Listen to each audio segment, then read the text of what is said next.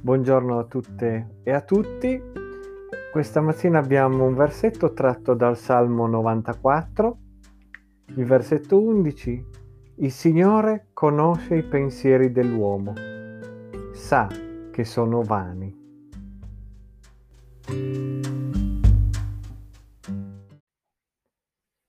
Questo versetto ci parla di pensieri e di conoscenza. E il salmista vive in tempi di tribolazione perché vede davanti a sé ingiustizia e malvagità. Con il suo grido di lamento chiede a Dio di rimediare al male e restaurare la giustizia. E se leggiamo questo salmo proprio nella sua interezza, notiamo che i primi sette versetti ci lasciano e ci descrivono benissimo quale sia la situazione in cui il salmista si trova. E non possiamo non essere stupiti da quanto questa situazione sia attuale. Prevaricazione, oppressione, uccisione dello straniero, versetti 4 e 6.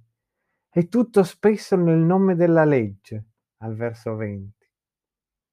E in questa situazione c'è anche l'affermazione che nulla può sfuggire al Signore. Anche se chi commette queste nefandezze la pensa diversamente, egli, Dio, conosce i pensieri dell'umanità e sa quanto questi pensieri siano vani, cioè siano un soffio.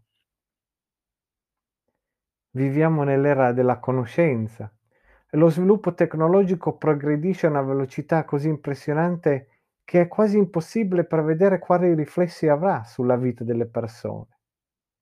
Però viviamo anche in un'era di grossa incertezza abbiamo subito eh, una pandemia che nessuno si sarebbe mai aspettato, ci siamo ancora dentro.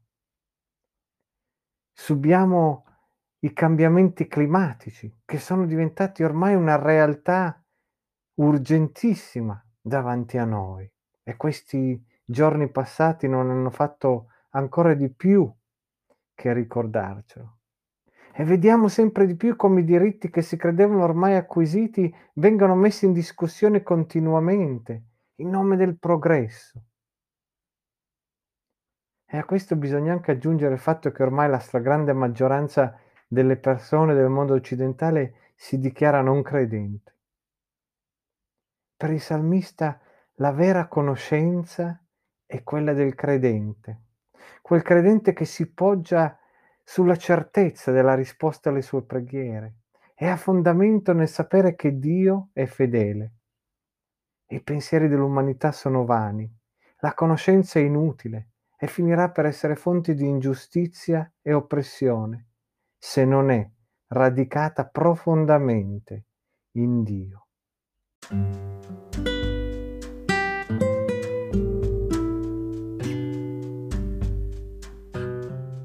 Preghiamo.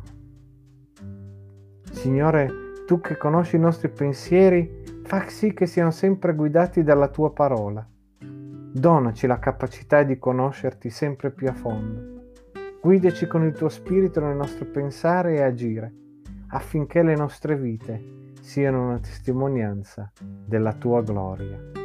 Amen.